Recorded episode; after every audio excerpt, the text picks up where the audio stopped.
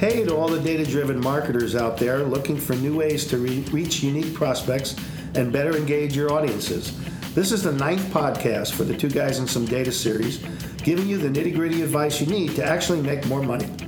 Hey, I'm Alan Abbott. And I'm Larry Kavanaugh. And today we're going to go old school on you and dust off a very traditional marketing concept, but with a bit of a twist.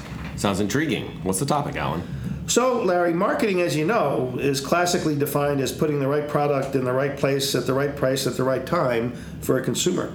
And marketing academics came up with the concept of the four P's product, price, place, and promotion, which they called the marketing mix. For today's podcast, I thought we'd talk about whether the four P's are still relevant today and how the huge amounts of data that are now available affect them. Man, I had forgotten that the four P's were called a company's marketing mix. If you ask me today about the marketing mix for a company, I immediately start thinking about channels. This sounds like it could be a fun topic. Uh, let's get to it. Okay, sounds good. So let's take them one by one. So, how has data, and specifically intent data, influence product selection? Well, I mean, the first thing that pops to mind are uh, like the recommendation algorithms that Amazon really pioneered, goodness, 10, 15, more than that years ago. You got people who bought this, also bought that, people who viewed this. Uh, all of it trying to figure out what's the right product for that person. Uh, but you know, there was also like a lot of other things that went into those algorithms. You know, you had like top sellers trying to help people find what their right product is. You had customer favorites. You had product rankings by customers. Shoot, even in movies today, think about like Rotten Tomatoes. Uh, you go through and you read Rotten Tomatoes Metacritic scores to figure out is there a movie? Is that the right product for you today? What are you thinking about? Well, my first thought went to research. So I'm, I'm, thinking back to when, when you wanted to develop products uh, back in the day. You know, the first thing you do is you you know you may have some ideas uh, you know from from in house, but you'd go out and do research. You do focus groups or you do some quantitative uh, research.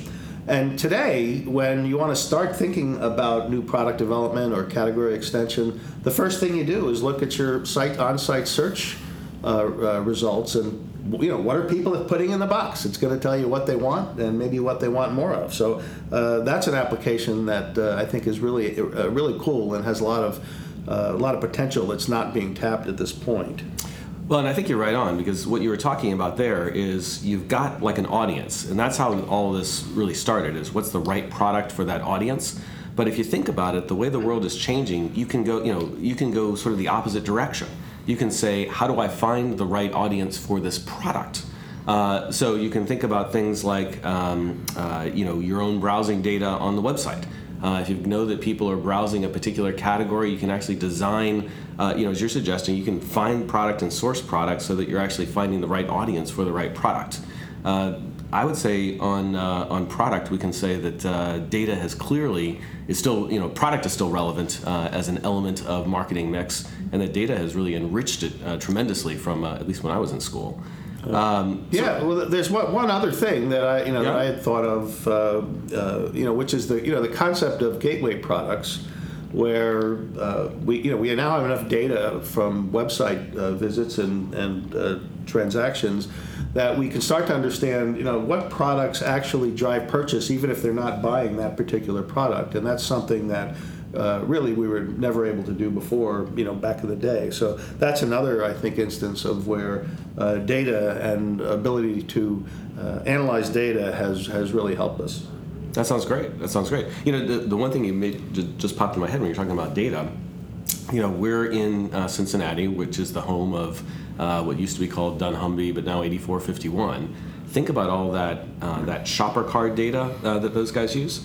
Uh, they use it to figure out where to even place products next to each other in retail stores, so that you're uh, trying to present the right product next to the right product in terms of trying to maximize. Um, I would say customer utility, but also perhaps maximize sales for Kroger or whoever is using that shopper card data. So uh, a lot of good stuff there, but uh, let's let's uh, let's move on to price. Uh, Alan, you know, is is price still relevant, and how does data affect price in today's world? Well, if you look at the airline industry and the hotel industry, uh, you know they they've been the leaders, uh, not always popular with consumers certainly, with pricing algorithms and and determining price based you know based on availability. And you know that's something that I think we can all learn from. Although uh, the disparity in the prices sometimes is, is, is shocking. You know, my, my flight from Philadelphia to Cincinnati, which, uh, as you know, I do every couple weeks, is uh, you know, could be anywhere from two hundred eighty nine dollars to six hundred dollars, and it's it's tough to get used to that. But you know, clearly they know something that I don't. Well, on the flip side, though, if you think about um, you know when you were talking about airline, what popped in my head is uh, those great old ads for Priceline with William Shatner. You know, name your price. Uh, again, very data driven. They had uh, they you know, but they gave consumers sort of the ability to be a little bit in charge of that. Something that you know when the uh, academics came up with the four P's of pricing, I'm sure they never really considered. Uh, but technology has allowed uh, and data has allowed you know pricing to not just be purely you know like the airlines. How do you maximize uh, price? uh, but to sort of put some of that back into uh, back into your own hands. I think shopping comparison sites. If you think about uh, how shopping comparison sites work, you know, where, where companies have data feeds in, and again, consumers can go in and they can actually you know price compare in a way that was not possible you know many years ago. Yeah, that's uh, that's so true, and. Uh, also, you know, the, the ability to look at things like, you know, what people searched relative to what they bought from a price standpoint, I think is a very interesting opportunity, and I'm not sure it's really been exploited uh, terribly. Uh, but if you look uh, at products by category, you can start to understand and map out uh, what prices people are willing to pay, and, and, you know, kind of what their first choice is in terms of selecting a price point uh, by by product category. And I think there's probably a lot of value in that as well. Well, you know, one of the things that I think there is huge opportunity for, and I've begun seeing a few companies doing this, a few um, uh, companies providing this to retailers, is um, really looking at a company's you know inventory, how fast a product's moving, and really be able to uh, uh, dynamically change or on the fly change pricing across channels. Uh, you know, certainly today you see companies when they get big inventory positions, they'll tend to lower pricing.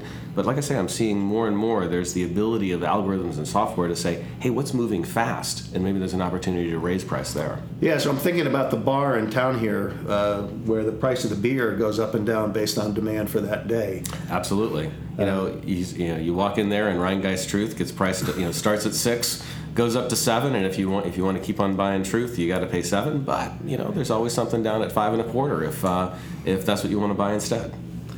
Um, okay, so let's uh, let's take a little break now, and because I think it's time for our trivia question. And uh, you sure you want this, Larry? All right, hit me with it. All right, last time you knew the answer to the trivia question about nanomagnets, so I get another chance to stump you, and uh, came up with I think a good one this time. And uh, by came up with, I mean I looked online and found something that would be painfully difficult for you. All right, let's go. uh, uh, so, on our last episode, we talked about the future of marketing as uh, the Internet of Things. And obviously, this is going to lead to a, a huge increase in the number of internet connected devices uh, worldwide. So, the question is how many devices do you think are estimated to be connected to the internet by the year 2020? So, does a lot count as a correct response? Uh, not really, but I'll give you a hint. There are currently 13 billion devices connected to the internet today, and that number might be slightly higher in three years. Well, there are about 3.6 billion people who are connected to the internet today, so things already outnumber people four to one. Hmm, I'll think about this. Okay, so uh, we'll give you a little time to ponder that, and let's jump back into the four P's. And let's talk a little bit about place and how has the ability to uh, collect and sort and analyze data influenced that? Well, so the one that popped into my head, and I think you know it's one of my favorite topics, is geofencing. Because uh, all of a sudden, you know, in today's world, based on you know your device, based on you know the phone that you carry around, and based on what the Internet of Things is doing, there's other devices that now carry geolocation. Uh, you can actually do things like um, uh, geofence uh, uh, airport or hotels that are near airports and send pizza coupons at four o'clock in the afternoon to the phones or the perhaps other internet connected devices that are owned by people who happen to be staying near airports. There's a great case study written about selling Ringling Brothers Circus back when they had Ringling Brothers Circus. Uh, uh, to um, moms. They were trying to find a place where moms would be, you know, just scrolling on their phones. And so, you know, if you geofence places like maybe parks where moms are likely to scroll on their phones and you know the circus is coming into town. Maybe it'll be a steampunk circus instead of Ringling Brothers today. You know, people are more modern, uh, and deliver you know deliver you know deliver that. Um, that piece of marketing at the right place where they're ready to purchase. It's not place doesn't necessarily mean just channel anymore. It's sort of like where's the place where you're going to receive that piece of marketing communication. Yeah, and that's uh, you know a, a, great example of, of consumers driving place versus uh, uh, the marketer driving place. And uh, geofencing is uh, really really interesting, and, and I think a lot's going to be done with that. And a great influ- a great example of someone being able to you know show up in a particular place and, and you know drive that part of the marketing uh, puzzle. Uh, but you can also, I think, look online and look to see what people are doing online, and you know trigger communications to them based on where the consumers are in the purchase funnel. So uh, if you are, you know, sort of near the top of the funnel, uh, you know, uh, digital display ads and uh, uh, things like that might be appropriate. if you're closer to the bottom of the funnel, you might want to do something a little bit more impactful, like personalized postcards. I think the other thing, you know, when you think about place, when people think about the channel of marketing, um, you know, people tend to be responsive to different types of marketing. And I know one of the problems that we see in today's marketing world is that marketers are, have so many different ways to communicate with customers that I think they've lost track. You know, they try to do it all, uh, and they've, they've lost track of sort of figuring out what is the right channel, what's the right place for a particular customer. Not just, uh, you know, I think you're right on, where they are in their path to purchase is a big component of it, but there are people who are, you know, frankly, more responsive to direct mail, and there are people who are more responsive to digital advertising. And, uh, you know, marketing in general, we can make it a lot more efficient and a lot more powerful if we pay attention to what's the place someone really wants to be communicated with. Right, right. That's very, that's very good, and uh, uh, I, I, think we're going to you know continue to learn more and more from consumers in terms of uh, you know uh, where we should market to them and and uh, what type of communication they're going to get. So uh, let's move on to the last P, promotion. Uh, so, Alan, you know, is, is you know, how, how do you see promotion really being driven by data today? Yeah. Well, I think uh, first of all, we should talk a little bit about what we mean by promotion. Uh, promotion has come to mean discounting mm-hmm. in marketing today, and you know, the original authors of the four Ps, that's not what they meant. They meant, you know, how are you going to represent your products and how are you going to present them uh, to to consumers? Uh, so, so, you know, one of the really cool things that's going on, and you mentioned the grocery industry earlier, is uh, personalized supermarket flyers that are being developed. So every every week they go out in the mail, 32 pages, and a couple hundred products. And out of the thousands and thousands of products available in, in that particular supermarket, they select on a, on a customer by customer basis, uh, based on the loyalty card data that they they are able to get uh, exactly what should appear in that flyer and where it should appear. And uh, to me, that's amazing, and you know something that uh, everyone should be doing more of. Yeah, no, I mean that that uh, uh, I remember when I saw um, an example of that, it was, blew me away. It's you know as we talked about, it kind of crosses over product a little bit because they're picking what's the right product to show me but they're also you know trying to decide you know what kind of you know I think you're right on. It fits promotion because pricing fits into there. It fits pricing. That whole idea of you know ultra personalization um, uh, really is I think the, the key way that technology is driving the four Ps today. When I think about promotion I, my brain did go straight to as you say you know discounting. Uh, I went to you know I thought about RetailMeNot. Uh, you know that uh, built a huge brand off of essentially you know there's all, all of these uh, coupon sites uh, built a you know that have um, uh, become very important in a lot of uh, uh as a channel for a lot of uh, retailers today. Didn't exist when the four Ps were invented. Uh, you know, gosh, maybe you can go back and say green stamps might be something close to that, but have really evolved dramatically beyond that. Yeah, the um, there, there is some. I, as I was thinking about this, I did I did struggle a little bit about where some of this stuff actually fits in in the four Ps. But uh, you mentioned personalization, and one of the really exciting things out there now is the ability to personalize uh, communications and uh, personalize even direct mail based on what somebody's browsing on uh, online. So, uh, you know, not only can you uh, um, you know, understand who is looking at your website. You can also understand what they're looking at and, and trigger a communication that's appropriate for, for that person.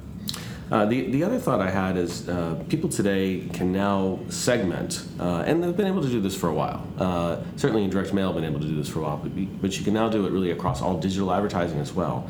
Is segment who are my existing customers, my current customers, who are my lapsed customers, and who are my prospects and uh, deliver different promotion, both in terms of you know sort of that uh, that look and feel, uh, but also in terms of you know pricing and offer.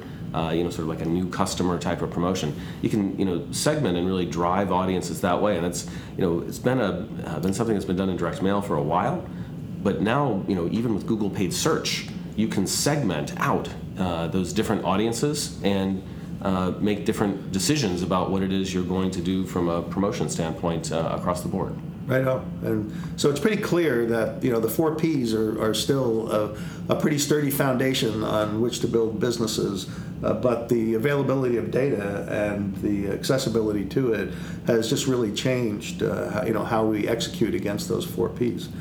Okay, Larry, so let's go back to the trivia question. What is the answer to the question, how many connected devices will there be by 2020?